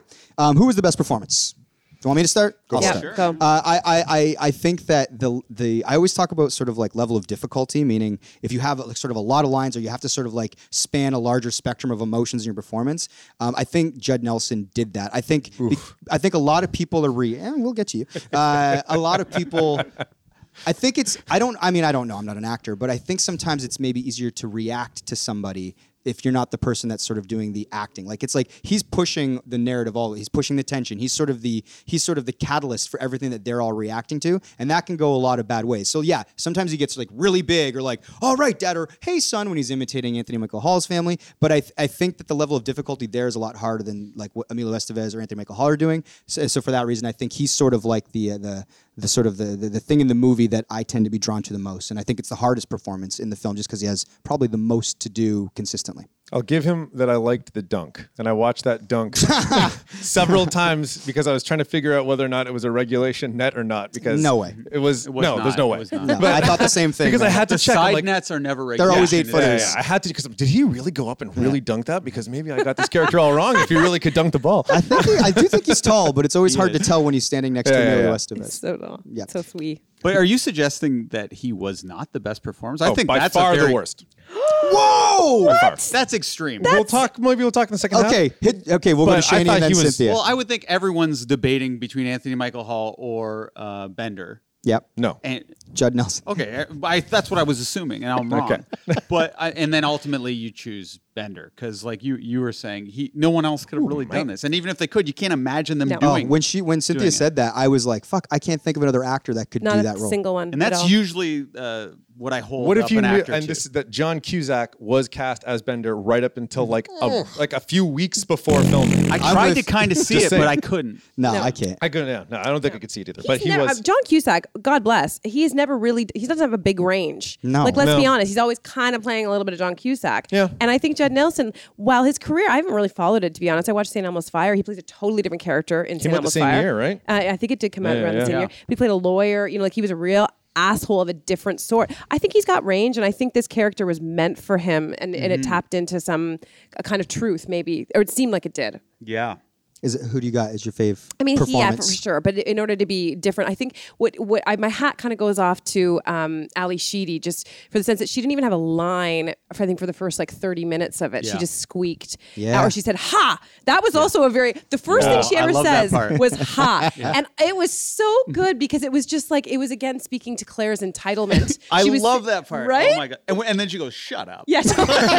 it was so good. But she, I think, had depths and volumes without a ton of dialogue. And when she did come out, like that part, I, I, I actually reference it in my book because I, I tend to carry around my life in my purse, and that I like I've had to like realize what that symbolizes. When you carry around a lot of shit in your purse, you're probably carrying a lot of weight in your life as well. And I reference the fact that Ali Sheedy, like when you p- open up your bag, you can realize that you're like, what does it mean? What does it say about you? And that scene you know, that she indicates that she's maybe on the run, that she doesn't.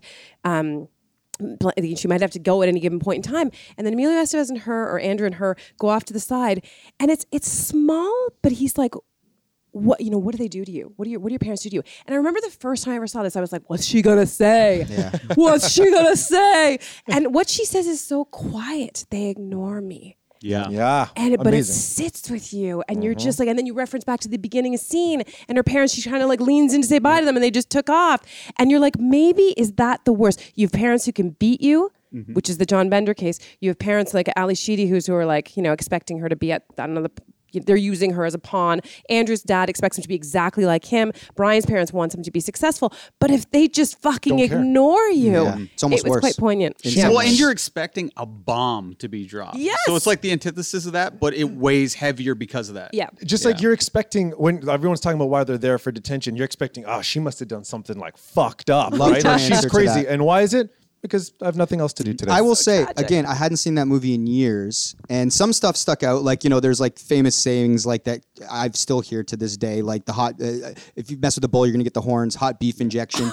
Eat my shorts. Pre Simpsons. Like Nice. there's there's just so many lines that kind of stuck. in a Okay, you weird know, way. okay, the bull, if you mess with the bull, you're going to Yeah. get the horns. Is that the only reason he gave him uh, This- the symbol? Yeah, because he wanted him for two months. I, I think it was like kind of an intimidation thing. Because like, because he kept doing it. yeah, those are the horns, man. But that's why he gave him two months, That's how right? I Just read so it. he could do the horns. Yeah. Probably.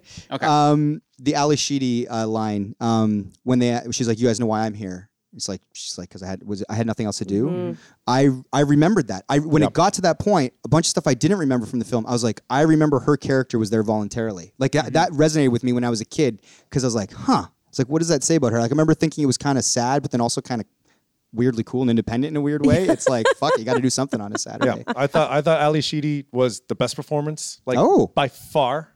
Allison best character by far. Like I thought, like she was the one where when you're talking about in retrospect, like you never see characters like this in a movie. She is a character that you do not see in a movie about high school kids, where like this like this weird she like she's somehow like a cartoon character. But also the most real because she's making these strange choices, like the like the weird sandwich and the dandruff and the and the thing, and where they're running around the Oh, hallway. I and- fucking hated her making her lunch. That to this, I, it still grosses me out. So gross. I have to gross, look but away. It's, it's But that's a great scene, by the way. As a Yeah. side note, that again, like the opening scene, tells you to so character. much. I don't think I'd ever heard of sushi.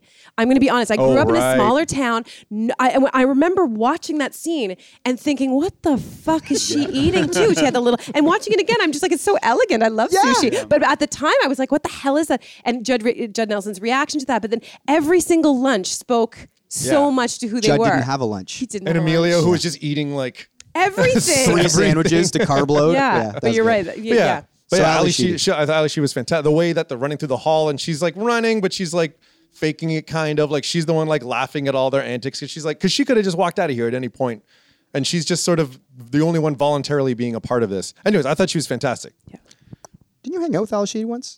Well, it was a TIFF party, yeah, and she was a little uh, lit, I guess I'll say. She was kind of dancing with me, and at one point I was like, "Am I going to make out with Ali?" Sheedy?" It just felt That would've very been a good surreal for story. me. Yeah, I know, but I- I was like so scared of it because I felt like I honestly could have. It was a very weird time. This is like 15 years ago, maybe. This is interesting because Yeah. I also I was on a film with Emilio Estevez. really Yeah, so he shot a movie in Toronto with his brother Charlie Sheen, as you know. Yeah. Uh-huh. Um, and it was about these two. Um, it was based on the real life story of these two pornographers who were big in the 1970s, Oh, I called the remember this Mitchell movie. Brothers. Yeah. And uh, one of them ended up going deep into drugs. Who was a Charlie Sheen character played that, and um, the other one ended up shooting him, and in real life, Like the this is a brother true shot the story. other brother. Yes. Wow.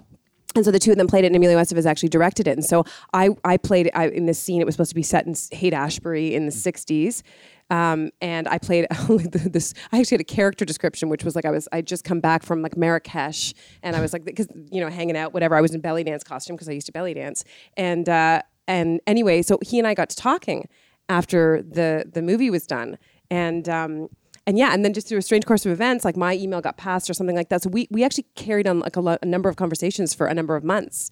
Um, yeah. Anyway, that's all. I'll Did say. you talk to him about Breakfast Club? That's what I was just about to ask. So you And- dated Sorry, Emilio. I So didn't you really dated date. I Emilio didn't really Estevez. date him. I didn't really date him. There was like we definitely had a flirtation thing going on. This is for another I feel like conversation, Yeah. but but uh, we never really talked about. It. I, I I do recall vaguely that he did talk about the antics, but I can't remember if I've read this now. And I'm just because this is like a long time ago now. But I do I feel like I remember him talking about the way in which Judd Nelson was off screen, and that he was in a positive way, but just that they became really bonded, and that they'd spent like they, they spent so much time together in the hotels, and he was up to shenanigans. Judd Nelson a lot of times like doing like playing pranks on everybody. Yeah. Anyway, Guys, this is so weird. One time I made out with Anthony Michael Hall. This is, Oh. what are the odds of this? this is funny. Man, wow, I like this. This- we're getting deep on this podcast. We're getting good behind the scenes stories. Uh, all right, let's move to uh, yeah, the more negative uh, portion of our podcast. Reasons to knock it off the pedestal. What has aged badly? What was bad even then? What are its flaws? Okay, so the first thing I wrote down was because we've been doing a bunch of these now, so we're like twenty some odd in. Um, that quote at the beginning where it's the David Bowie quote, Yep. and then there was the shattering glass s- effect. I Yeah, wrote sure. that Shane is now so out on this movie that there's absolutely no recovering. When you you must have hated that the fact that you mentioned it earlier. Well, it's just it's not cool now. It's for, it certainly hasn't aged well. Like i- if you were to make a movie nowadays, you wouldn't say, "Could we have that glass shattering effect done very poorly to start the movie?" I like I like the idea of someone in 1985 seeing Back to the Future and be like, but have you seen the opening of Breakfast Club? if you want to talk about special effects, brah. when you're talking about uh, the d- glass shattering, I was also thinking about the other shitty part, which was when they did that stupid dance sequence. Emilio and it made- yelling. Yes, which I also thought, which I also thought was Shane's least that favorite was part. shit. So it's John Hughes. He did the Ferris Bueller's Day Off. So sometimes weird stuff happens. I think it's They're just- National Lampoon. I didn't think, it's- I fit in think the it's from movie at that. all. It didn't fit in the movie because Right, you've got this at all. whole reality. Everyone thinks it's so real, and my then you've got God. this fucking dance sequence. Clear in black and white, living in color tends to dull our sight. And the dance sequence was like it's stupid. choreographed, like they're doing choreographed dances. That's the I that's the didn't later buy one. it. Come on. The first one is the stone scene, right? Where they're he's- running Emilio around? Estevez is running around and doing circles and he's doing his did thing. he smoke weed or meth? That's Great. not. Everyone else was acting high on weed, and he's he's You're in so Footloose all of a fucking sudden. right. You're so fucking And right. Someone gave him coke, is what they did. Yeah. 'Cause then It It he's had to literally have been. Like, no it's one ridiculous. acts like that. Well, it was like it's it's such a movie thing where he like first of all he like hot boxes an entire room, so he has got to be like first of all fucked out of his mind, and then like ten minutes later he's just totally fine. Yeah. like that's ridiculous. Like he must. Like if you're smoking that much, where you are literally hotboxing an entire room and then losing your mind, Is the presumption that's the first time he's ever smoked weed, and he's just having a very adverse reaction to it? Is that the idea? I, I think that basically like the lunches and like the driving scenes you were trying to make it like how would these guys experience this and i think they just missed the mark they're thinking he's a jock he's not going to be like you you've, you've forgotten the way that pot works like no one acts like this like they, they, they totally fail it was a fail speaking of the way things age as well, it's like it- so because Bender has pot, he's a burnout. It's like it's like it's almost so foreign that Bender does pot because none of these cool kids would actually do it. I think as time went on, pot became such a sort of non sort of uh, Issue? heavy. Th- it's Yeah. not like something just for the skids and the burnouts. It's like of course the popular kids are going to smoke a little. Yep. Like like I feel like Emilio and Molly Ringwald's reaction, like okay burnout, like what is that weed?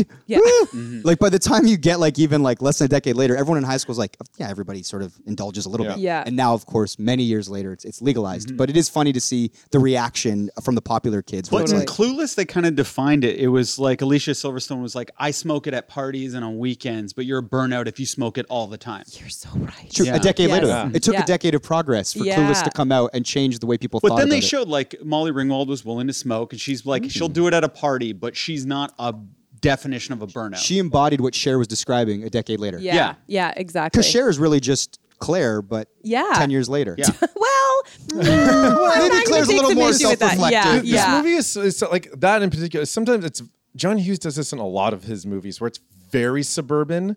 Like with the reason in Clueless they talk like that. I don't know if like 1985 weed wasn't like I think in 1965 weed was somewhat pervasive in, in high schools. I think just in s- little small towns in Illinois, someone pulls out a bag of weed and everyone's like clutching at their pearls. And I think John Hughes does that. There is a very very suburban point. you of might be view right. in all of his movies, which is I don't know. It ages strangely. I mean, and, and and by the same point, like I do think it's always funny. Now I see things through the lens of two of like uh, like this seems so white. Like to Oh, I have watch that this written down. movie, it's so like. I I mean, it's amazing how for how many years it's got away with just having these stories where you, do- you deal with a group of high school and no diversity. But I mean, I think it's interesting I think that people still found themselves in it despite that because it was so much about outsiderness and because you, you the, the the archetypes do transcend that. But to me, that was a fail. I I also think the language again, like the it's so jarring to hear like faggot Yeah. and like you know what he's, he calls um so jarring that I even in this brown, uh, Yeah, podcast brown- I was quoting like, the film what? I wouldn't use the word yeah right the the brown whatever it was yeah a brownie hound yes. a br- I was like, what is that? And I just know that's that's a totally derogatory statement, and I feel like it has right. to do with that.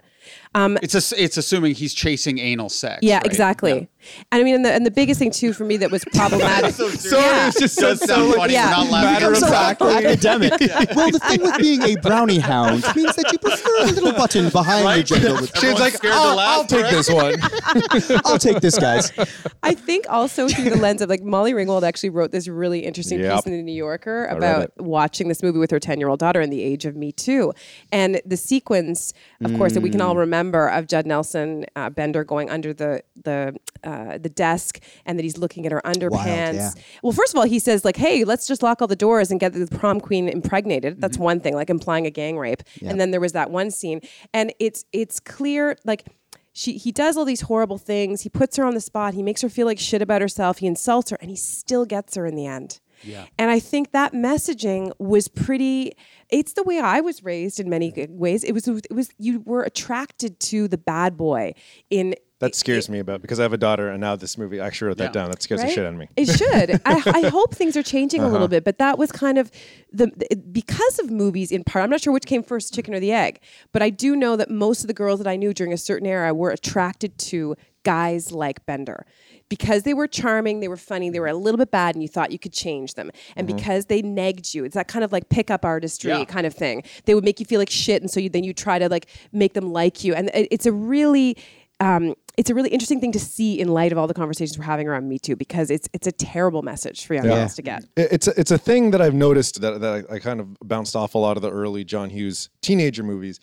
Um, because a, lo- and not even his teenager movies, and a lot of John Hughes's movies, like a lot of the themes are shitty dudes are a lot of their the way they treat women gets excused because of how they were treated. So it it shows up in like 16 candles, it shows up in like weird science that seems to be the plot of the movie. But if Hmm. you're like a if you have been mistreated in your life, that gives you license to treat women like shit. And that seems to show up a lot and feels like that's a huge part of this movie. Do you think that so when John Hughes is writing this, do you think that it's a mirror or do you think that it's driving the way people see these things? So for instance, It's like a mirror for him, for sure. right, right, or maybe the way he saw things in high school. Why? He, he's why? Mm-hmm. talked about that, yeah. Yeah. So why do why does the, whatever the, the the prom queen always go for the dangerous guy when he's clearly an asshole or a piece of shit? Like he's not going to treat Right. you well. It's why where does nice guys finish last come from essentially, right? And it's this sort of weird paradigm where, uh, you know. Assuming prom queen would be attracted to someone like Bender, but we've seen it throughout history. And now, to Cynthia's question, is this something that we've learned from movies? Is this learned behavior because it's something in pop culture, or is it something inherent to the human experience and sort of the way that uh, men sort of have controlled the conversation or sort of like there's this kind of inherent thing where women wanted to appease men in middle school or high school the way that like girls would be like oh like does he like me does and they you know they go after the guy that they really want or whatever and the guy would have to be indifferent or Yep. else it would seem weird if anyway they so- showed vulnerability. I think Exactly. I think it's both. Like I think it, I think he definitely wrote it as a mirror of his own life. I think he wrote it as a mirror of the times, and I think it also informed how we interact. Big time. And there may be an element of some kind of like inherent. I mean, I don't know how you can separate culture from like inherent nature though. So the conversation's kind of not even worth having. But I think I think that you couldn't make a movie like this today without getting called. out. I think young people today are actually, whether or not they may still be sometimes attracted to the bad boy that they might be able to fix, sure, maybe. Um, but I definitely think there's more of a kind of sense of like, you know what, if somebody comes along this way and is t- treating me like this, I'm not going to like. There, there's a lot more women. they who are can saying, like, recognize the toxicity in Yes. the person now and, you they're a lot more recognize the savvy fast forward, and I know we're going to get there, but like, what would happen after? That? Like, if they, if John Hughes got his wish, and you did follow up with these characters afterwards, I'm gonna, like, I mean, that movie of like a Molly Ringwald with him and any, like, I think he would beat the shit out of her. I think he would. I think this is like a, a portrait of domestic abuse. And as much as I have felt s- bad for him, I think he's he's going to repeat his father's mistakes probably and and eh, whomever it is, if it's the Claire character, whomever he ends up with, it's going to be a nasty situation. Terrible relationship. Terrible. Which sort of gets to he's a hard stay away which Yes. As sort far of as gets to, to yeah. li- like what like the the I mean the problem the problem here is is that Bender is presented as the hero of the movie. And I- you're I understand talking that. about So it that's- that way. that is and interesting. I, when I'm watching it, I can't get over that I think Bender is just a piece of shit. Yeah. Like I can't. Like there's no way. Like you're. I hear you. You're all, all. All three of you were saying how much like Bender. He's charismatic. He's nice. It's like well, I think there's a lot of pieces of shit who are charismatic. But there's nice, lots of I think movies who charismatic feature dudes. feature complicated anti-heroes. Sure. And I think he is an anti-hero. I think you get what, what's meaningful is that you get this sense of like how he became the way he Sure. is and And just- how he's managed to be like use charm as an asset. He, he seems so irredeemably awful. Really? to me that I, I can't. I What what cannot- did he do that was so So irredeemable? all so all this the way he's he like there's the, there's there's the panty scene, but he's like basically sexually harassing Molly Ringwald like the whole movie. Mm-hmm. Yes. he's antagonizing all of them. The way the, the way the just even the way he's the, like Shane, your favorite scene where he's talking to, to Anthony Michael Hall, like Mm-hmm. that. The if someone like talked to me that way, that is a form of bullying. Like he's bullying this kid. He's being like a really like well, I- Anthony Michael Hall was condescending to Of him. course, I don't Yeah. think they're all great people, but I think that Bender. in- You can be a great person and make mistakes though, and Sure. be fallible. I you just know? felt like Ben, like constantly Ben, like, and also he was just so annoying. He just so like the- every like I'm like if I like I kind of knew kids like this in high school, and they were just the most I feel like annoying this is people. triggering for you. I Yeah. feel like Very this is story. triggering. I feel very, like very triggering. there's some things. I'm like, there. oh man, like when I because I read when I read the thing that he stayed in character and John Hughes like hated him and wanted to fire him, like obviously because if you had to be near this person for five minutes, I I can't see how this guy's the hero of the movie. But you don't like the hurt people hurt people defense. Like you're you're just like you change the course of your life. yeah. Don't don't Correct. Be, I, make I- I- everything not against to it. not to say that it excuses it, but just be, like I would say this. So a couple, just I mean, and this is obviously a larger conversation or thought experiment, but it's like the Bender character is probably what seventeen, something Mm, like that. mm-hmm. So it's like I absolutely knew dudes like that in high school that were like that you feel s- uncomfortable around, and all, and you're like, oh fuck. The, the minute they come in, and if like the eye of Sauron goes toward you, you're like, oh shit. Okay, how am I gonna get out of this? I'm gonna have to have a deflective joke, or I'm gonna have to act like it doesn't bother me. Yeah. Like like when he takes Anthony Michael Hall's lunch, I'm like, I've been in that situation. so you go, if you're Anthony Michael Hall, do you go? give it like do you is that your moment to make a stand or do you have to be like ha ha, okay i'm just gonna let this keep going you know that being said he's 17 i know guys that were like that and then i run into them later like 24 25 they're now working they're kind of like yeah i was a p- piece of shit i like i used to get something out of like making people feel like that and now some of them grow up to absolutely keep doing that to their partners or their children or whatever but i think it can be a phase for some people so i, I don't know i'm not defending the character and maybe he would be terrible to molly when Well, the hope is, I mean, the thing is that I, I have to resist because I know, like, whatever, people are listening. I don't know who's listening. I, I would hate to think that some teenager is looking at it the way that I was, which is that, like, oh, he's so hot at the end. And he, she's probably, he's, she's pro- managed to, like, change him. He's going to be a different guy now. He's going Right. to think more. I think that's the trap. And whether or not that ends up being true, more often than not, it, it's a hard cycle to break. And yes, people can break their cycles, but if you're in a situation of what seems like he's got a com- uh, like a trifecta of problems, like an abusive family, um, you know, uh, possibly poverty, like he's got, like he's got this thing. It's going to be hard to transcend if you look at it pragmatically. But he actually he showed empathy too at certain did. points. Like he signaled a little bit. He's like, "That's a shitty thing to do with somebody when somebody was uh, not going to acknowledge Anthony Michael Hall." And I got the impression I could be way off base that if even before this detention day had taken place and he had seen someone physically attacking Anthony Michael Hall or bullying him, he would be the type of guy to step in and protect the person being bullied. I think he likes the underdog. yeah, what, He'd also be the type of guy who's constantly in it. Like and again, any girl we can relate to this Mm-hmm. who's constantly trying to push push the envelope, push you know, just push it, get get a little bit further, get a little bit further, But make I him a feel little like bit more. it's all under the guise of comedic naughtiness that was maybe more accepted and less predatory than it is now. I hear you. I wonder. I went like I feel like he that character. I like, I I was triggered too because I felt like I recognized that kind oh, of. it does approach. not age well at all. But in that time, it was the the threat because it was an unknown threat that wasn't as Right. that it wasn't as dangerous because now if someone does that you know full well they know it's a known threat and they're willing to break the rules of society Totally. it wasn't a rule back then so it didn't feel as dangerous Well, I think it was always a bit of a rule. It's just that I think no one was talking about it. Mm-hmm. But I mean, like it, American Pie, when you watch the scene when Nadia is being filmed without her consent and Right. Mm-hmm. Jason Biggs is dancing, that's done completely for laughs, right? And we don't even think 100%. about it nowadays. Right. That would be a total like uh, the joke wouldn't be that. Uh, uh, Jason Biggs uh, came too early. It would be, how could you tape this woman? Like we're going to the police. you, like You ruined her I ruined life hear in you. that movie. Yes. Exactly. so I just think at that time period, I can look at it and be like, yeah, then it was a prank. No, you're now right. it's a crime. I think what it does is, and, and this is where you can look at it empathetically. It does highlight the kind of uh, the, the messages that both both genders were getting at the time. For b- guys, it was a lot about like if you you're not getting laid, if you're not like when it Mm-hmm. came to sex, if you're not getting laid, if you're not out there, if you can't talk to women in a certain way, you're like not a man, right? And for girls, it was this complicated thing of like you know if I if if I do this type of thing with somebody, then I'm going to be labeled for life. So there- like I don't know that we've mo- moved the dial that much. I hope we have. But now, if someone was like, "Hey, faggot," I'd be like, "That's hate speech." Yeah, yeah. Whereas back then, it was just they were just ribbing someone for maybe being a little Yeah. effeminate. Right. Yeah, It yeah. wasn't like you're pr- supporting rape culture, buddy. Yes. It's like I'm just doing a joke that's accepted in this day and age. Yeah. but- Yep. Yep. Do you believe? uh, This is a, I'm wondering what you guys all think. Do you believe uh, that Bender's dad actually beat him and abused him? What about you, Dad? Fuck you. No, Dad. What about you? Fuck you. No, Dad. What about you? Fuck you. Yes. Absolutely. hundred percent. John Hughes wrote it on pur- purposely wrote it where he's lying.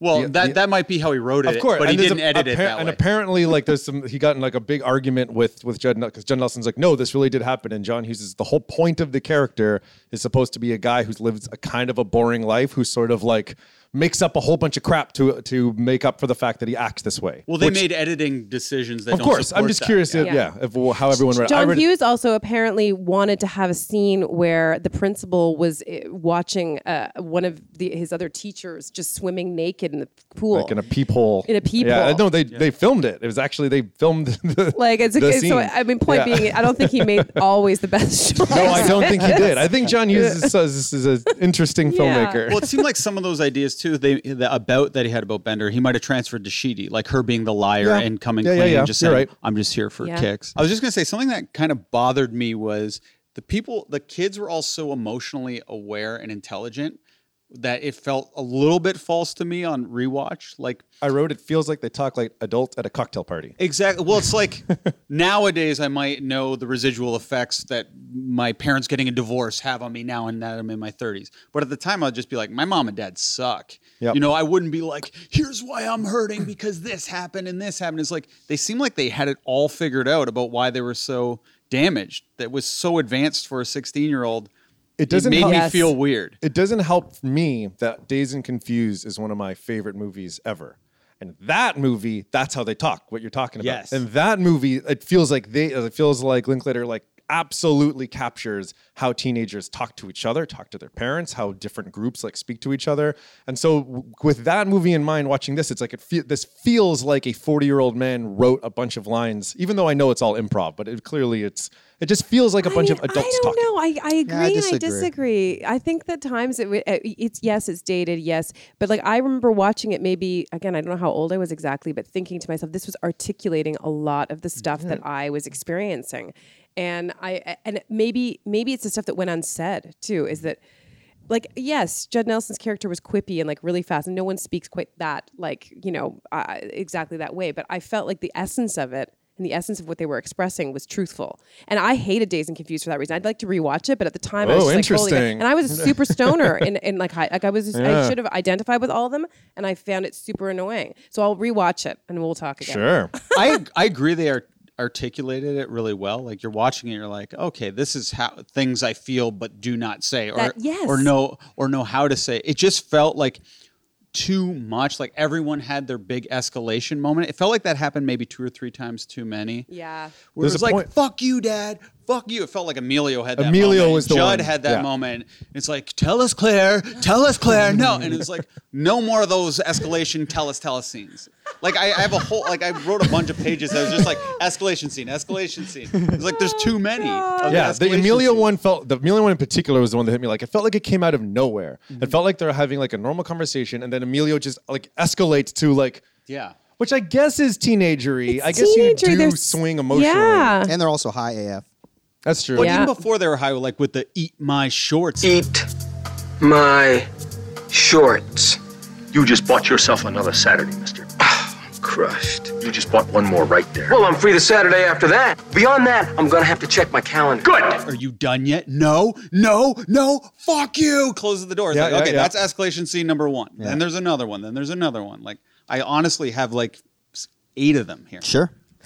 I thought the cutaways, like we talked a bit about this, like so they have they separate Judd Nelson from the group, then he has to go through the fucking rafters, and then he falls through the roof, and the pr- the principal doesn't hear that for some reason, Yep. and then Anthony Michael Hall's spinning records, and the principal doesn't hear that. Like there was just a lot of, ki- and then we have two dance sequences where now like they're Worst. they're doing the fucking Pee Wee Herman tequila Yeah. like together, the What three world of them. is this movie taking place? or the in all of a sudden? whistling one as well. Yeah. Oh, where no one's whistling except That for was stupid. Judd. No, yeah. they, And then they yeah, all no, they were all join doing them. the whistle together. That da da da da da Yeah. da. da, Did you da. say that it felt National Lampoony? Those Yes, scenes, yeah, those it scenes does- they did. They do feel National Yeah, Lampoony. You're very right. much. That- they're, that- you they're out of nowhere. And although like those dance scenes, like Ali Sheedy and Judd Nelson doing the foot thing, Yeah. Mm-hmm. you see that in every supercut of every '80s montage, Yep. Oscars, anywhere. So it, it's iconic Yeah. visually in a lot of ways because I think it probably makes a lot of people feel a certain way, but th- however old they were when they saw that movie. But I mean, it's interesting when a scene like that maybe like resonates outside of the uh, narrative of the film, where it's like, what the fuck is this doing in this movie right now? You know, I it's like felt that many times where it's Yeah. like this just absolutely doesn't belong in this movie. It feels so strange. Where Yeah, there's a it was movie clunky. very clunky. But there were, but there were some. Speaking of cutaways, there were some really beautiful cutaways, uh, reaction shots. There was a really small one that I hadn't picked up before, where Judd Nelson is going to it's very early on in the movie. He's going to piss on the floor. Yeah. And there's a cutaway shot of Brian. And again, I don't know. Like I was just like, are they trying to paint his character as possibly gay? Because he takes tries to take a look. He really wants to see the penis. I think it was curiosity. I yeah. did too, and I thought that I'd never noticed it before. So Yep. like, there were a few really beautiful shots that said a lot without being so. Well, and they, hokey. they do one that's a little bit of foreshadowing when Molly Ringwald is watching uh, Judd Nelson light his sh- boot on fire. She's just looking at him like, I have a Yes. crush on this man. Yes. And only until you've seen the movie once do you really notice that cutaway that's like, oh, they're foreshadowing. that. Yes, yes, yeah. There was a few of those moments that were quite beautiful. None of us really talked about Molly Ringwald in the first half. What did we all think of her? Is she a second half? Is she? Do we did we dislike her performance in this movie? I liked I've, her. I've heard a lot of people like I feel like historically it's kind of like an easy thing to beat up on her as like the prom queen. Like people either don't buy it because how she looks physically, or maybe there's something with her performance that doesn't resonate. I, I buy it. I like her in the Mm-hmm. role a lot. Yeah. I, I was- I, I mean, I really, really liked her, and I think that's a hard character to play. You're playing a rich, entitled girl. You're not like she's not likable particularly, and I- and and again, when she's complaining about like, oh, my parents, and blah blah blah, and you know she's got the diamonds, like you, it, it does, but it's all relative too. We all Mm-hmm. know that when you're in your own head, your drama seems like the most important thing. She, I think her mission in this movie was to see other people's drama as more important than her own. Yeah, I thought she. Was, I felt like she was like she was good. She was a little kind of. She wasn't nearly as compelling as the other four. Whether how much I liked, I didn't. I didn't like Bender's character, but I at least found him compelling. I felt she was kind of. You know, what I, I knew her in high school though. I knew too. that. I did I- me too. knew that too. girl. The like- sushi thing was annoying, but I'm like, but I absolutely knew a girl. so like, I don't. uh, But I knew a, the kind of person that would do that. The one thing I will say, and um, you guys might dispute this, but I feel like the stylist needs a shout out because their their clothes didn't. To me, don't seem super 80s. No. And maybe it's because fashion keeps coming up that's repetitive. But a lot of times I watch movies, I'm just like, oh God, this is so caught. And like, you, you can clear the style. Like, you, it feels like you know the stylist was like going extra and above to make it so on the nose of whatever that e-, era was. Yeah. And you could feel the stylist's presence. In this one, those outfits still, I think anybody could wear them today, which makes it Mm-hmm. timeless.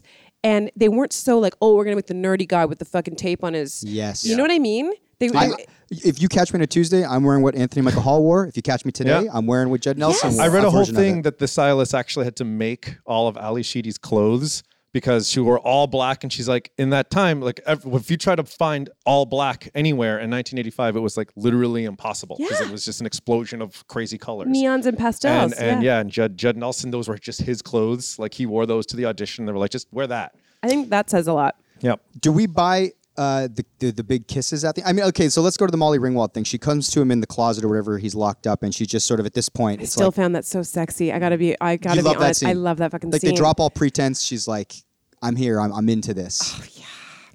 Oh boy. I just thought, No, like, yeah. fuck. Like, I can't. I, I, I hate myself for saying it, but it's true. It was just like it was hot. That's the scene that scared the shit out of me because I have a daughter. I know. Yep. I, was get like, it. Damn it. Like Mm-hmm. this guy's the dirt worst garbage man. I and was, she like yeah.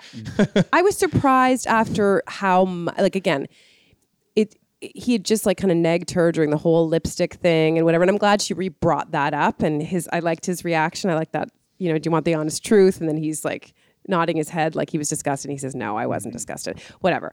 But uh, but yeah, she. Uh, what, what was what's the Oh, question? I was gonna say, do we buy Emilio and Ali Sheedy kissing as they say goodbye? Nope. Well, I yeah, it's, hate it's hard that ending. because That's a lot. Like, I'm I like- buy it either. hate that No, ending. I I didn't hate buy how it. they take Ali Sheedy's character and just kind of like shoot her in the back of the Yeah, head. I didn't like it either. Oh god, that makeover thing. I hated it. You know, you really do look a lot better without all that black shit on your eyes.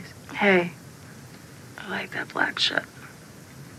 This looks a lot better. I hated the makeover thing too. Yes. I mean, I did like it when I was, I don't know however old I was. I did. I thought it was just like, ooh, you get to see this whole, Mm. ooh, there's something really powerful about a makeover. But it's so cheesy. Like you take the Yeah. most interesting character and say, "What if we make her completely uninteresting?" And then Emilio Estevez, all of a sudden, he's like, "Oh, Yeah. I like her now." And now they kiss, and it I'm like, would have been cooler, but it's but it's very much like think about Greece, right? Like Yeah. Greece is the quintessential makeover thing too. You've got like you know Sandra, but it's Dee, and then admittedly she comes- problematic. They It's know so But in the problematic. movie, that in Greece, like they know it's problem. Like it's part of the plot of the movie. That I don't this think is- they know it's problematic. No? I think that it, you still at the end it's celebratory, and he well, he's willing to change for her, but then he ends up accepting that course, it's better yeah. if she just looks sexy in her leathers. And I think the same thing He's that this got chills. is. Yeah, they were multiplying. He's losing control. Um, yeah. yeah, um, that's interesting. Yeah, and I guess what is John Hughes saying? It's like let's take away the thing that makes you an individual. If you're Uh-huh. Ali Sheedy, will make you sort of look like everybody else, including. I didn't Molly think the Ringwald. makeover was that dramatic, though. They No. kind of Did. put her hair out of her face to show her face. And She was wearing like pastel after that. She was wearing like Was a it? light colored. Oh, my Yeah. projector was a Headband. little wa- They washed. took the Yeah. so I bla- didn't get they took that. the black off her eyes, and she's like, "I like the black on my eyes," and she's like, "No, no, no," and I'm like, Yeah. "Oh my goodness." But it still is. I mean, it would have been more obviously p- provocative if it had been like Andrew came around. Because Andrew really, he is the least interesting character. He doesn't really have an arc.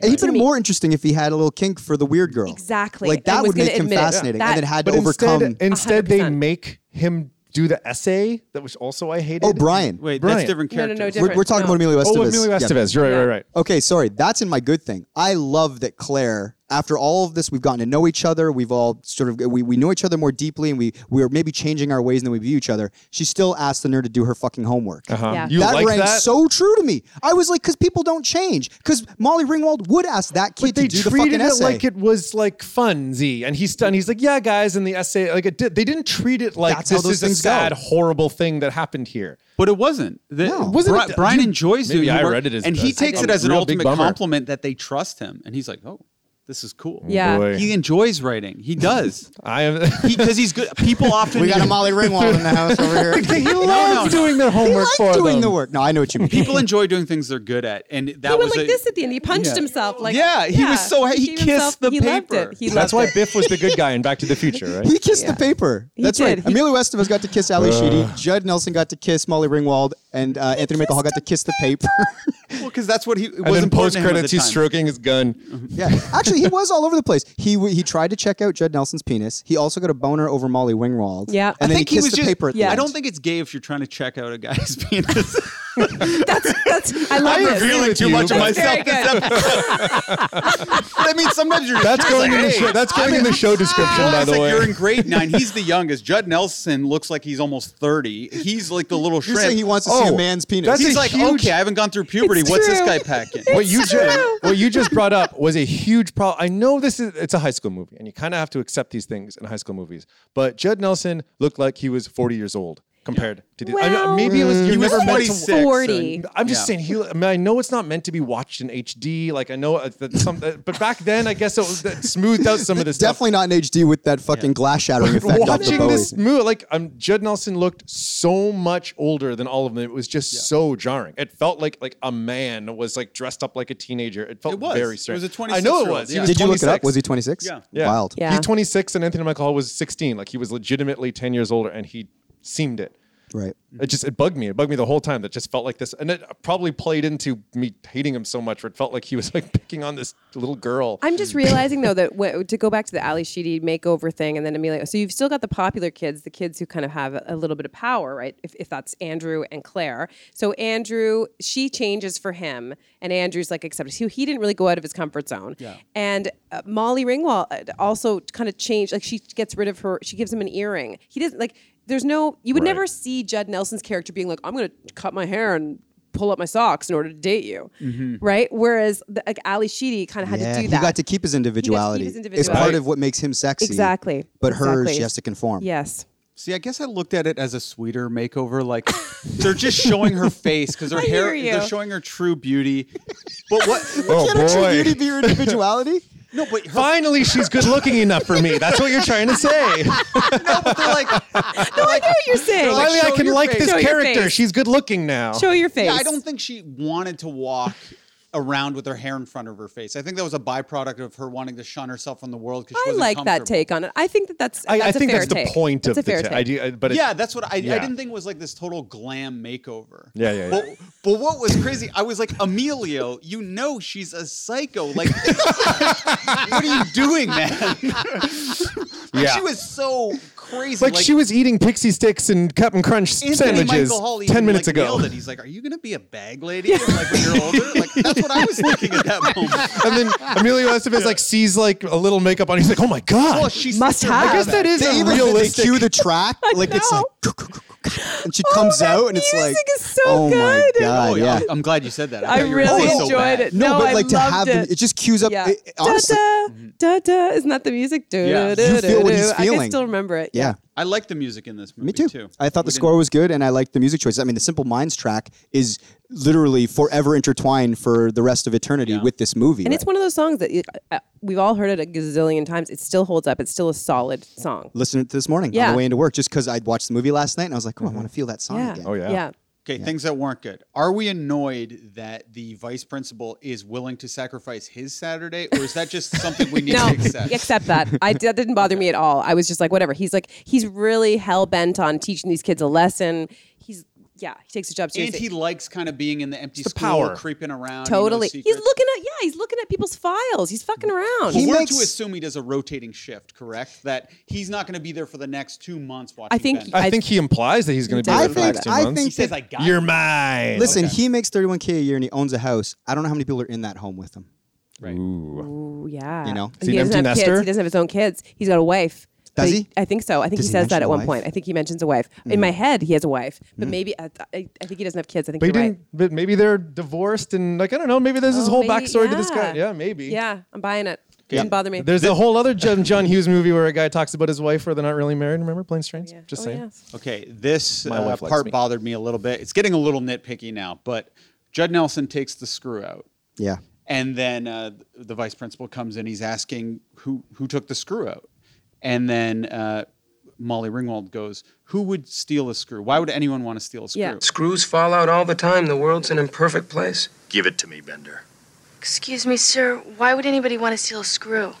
Watch it, young lady. Well, the answer is so Obviously. the door stays closed. Like, Yeah. and they just act like that was some witty retort that he's like, "Okay, like I'll buy that." it's like, no, you did it, so the fucking door stays closed. Obviously, the kid that you hate more than the anything in grilling the world.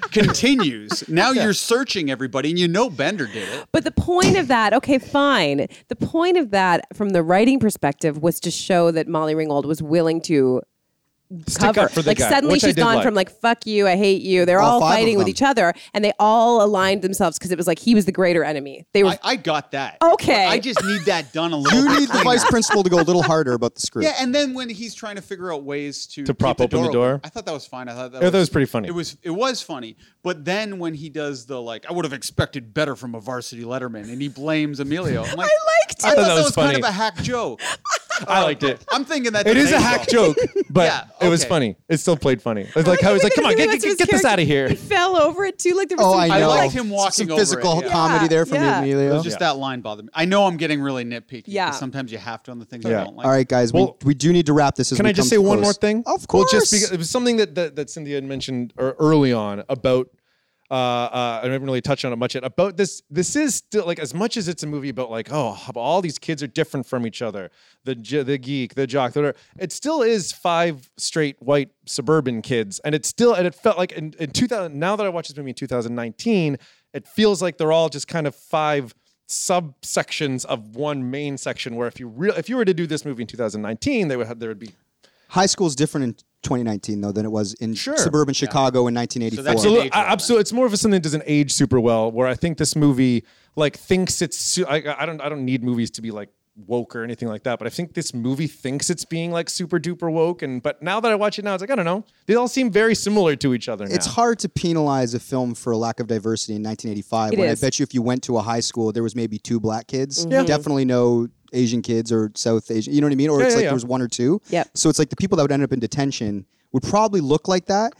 I get what you're saying, but that's always a, a weird thing to do when we're revisiting films, Of right? course. It's like I do you just when we talk penalize about it doesn't something age for- well. I, I, whenever I see 80s movies that are like so hard into suburbia, which I think happened a lot in 80s movies, it just it just It feel, it felt a lot like my high school, that's for sure, which had no diversity and had you go. nobody. If you were, and there were lots of gay jokes flying, and if you were gay, as there were gay people in my high school, nobody like you. They were. It was very hard to disclose that. So I felt it felt honest to me in that way. Even though I do agree with you, it's hard to watch without Mm. that diversity. And even if he wanted to write uh, like a black character or an Asian character, it might feel so disingenuous and lame, and he might get slack for, Mm. oh, now you're speaking on racism. This white guy's doing this person's plight, which he knows nothing about, and he's crowbarring it in for the reasons you're. Yeah, I yeah. do think I wonder if they will ever remake this movie and what that would look like. 'cause Seems ripe for it. Yeah, it does seem ripe for it. I mean, I think it's a classic. I think it would be a shame if they ever did it. I think they would fuck it up. Yeah. but, uh, But you could do, not call it Breakfast Club, but do another. This all takes could. Mm-hmm. place in one room with five with with 5 high school kids. There Yeah. must be some version of that, right? yeah. And uh, the coffee that was spilled in the, with the vice principal, that was like liquefied Nutella. That was not real coffee. Thank you. You cannot I take did your eyes notice off that. I was like, yeah. what this cow kind of sludge? yeah. What are you now Oh, I drinking, want to man? watch that again. But he, when he's muttering to himself, he even kind of comments on it. He's like, "Oh, it looks like it was crawling off the bottom of the Mississippi River. That shitty coffee." I didn't even hear that. I liked the orange in his mouth, though. I did. I thought there was some. Yeah. He was a great character actor, like Yeah, just an agreed. incredible job. So anyway, shout Totally. out As, as a real character, I, I Shane, I know you said he resonated with you, but I felt like he was there as a foil for the kids. It was such a large performance. Like I he think was National Lampoony. to him. Mm. Yeah, Yeah. yeah. I He still absolutely liked was. Oh, I him. had a gym teacher like that guy. Oh my god, and I had a similar relationship too. Yeah, and I was harassed by him too. Oh my God! Yeah. See, I yeah. Even though the over the topness, it, wa- I had an art teacher like him Mm-hmm. who was just like hammy, who would say the same things and like Mm. just yell at students for no reason. Picked on the ones who it just felt like were like bad for no reason. Like I, I, th- those Yeah. archetypes kind of carried Yep, through. absolutely. Well, and he would tease me, and then the one time I teased him, and then he beat the called shit me out into of his me. office and harassed me. Oh no! Yeah, God. yeah, Mr. Richardson. Oh, fuck that Fuck guy. you. beep that, Fuck but- you, Mr. Richardson, if you're listening. Fuck you. All right, here we go. all right. So who wants to start? I'll start just All to right. be uh, uh, a little polarizing up the This is it. top This is the here. big verdict. What is gonna this decide- Just because Cynthia, this is where we decide we're- whether to keep it on the pedestal or knock it okay, off. okay, okay. Oh, Yeah. God. Okay. I know. I I think- think you already. Unless you had more flaws that you wanted to point No, out. no, no. All right, let's do it, Shaney boy. this felt like a very well done TV movie to me in watching it all these years later. Like my my wife, who admittedly she had bias to this film because she didn't like it to begin with, but on rewatching it, she was laughing along to scenes, and so was I. Like when Emilio's talking about taping the butt cheeks, and it's so dramatic, I'm laughing at that part because I'm like, okay, if this was Jackass, this would just be some cool thing. And like, he's like, he was like the level of embarrassment that guy felt. I'm like, this is a story I tell on our podcast every week, and, and like I like own up to it. So it just felt like a little dramatic at certain parts, and for that reason, I'm saying awesome TV movie. Take it off the pedestal, and there could probably be something better that resonates with people of that age group Okay. right now. Anyway, Mm-hmm. Do you want to that's go my next, take. Cynthia? I don't know. I I can't help watching it again. It's probably about the 20th time I've watched it. I don't think I can have a clear perspective on this that isn't totally enmeshed with my own personal nostalgia. I I I found myself yesterday while noticing all of the cheesy elements and the things that are problematic. I still was like, this is fucking clever as hell. It's still, it's timeless. It's good dialogue. And I really just enjoyed the experience. There's not many movies you can watch 20 times and still be like seeing new little things and that doesn't bore the shit out of you. For, for that reason, I would leave it on the pedestal. Beautiful. Me? Go for it, buddy. Uh, I am not going to be as kind as you both, where I would say that it's of all the movies we've done, this is probably near the bottom of the movies that we have watched. Wild. I think I absolutely hate this movie. I think it's m- pretty annoying throughout. I think Bender is one of my least favorite characters of all time. How I- bad were you bullied in school, Pops? Yeah, well, like, was it bad?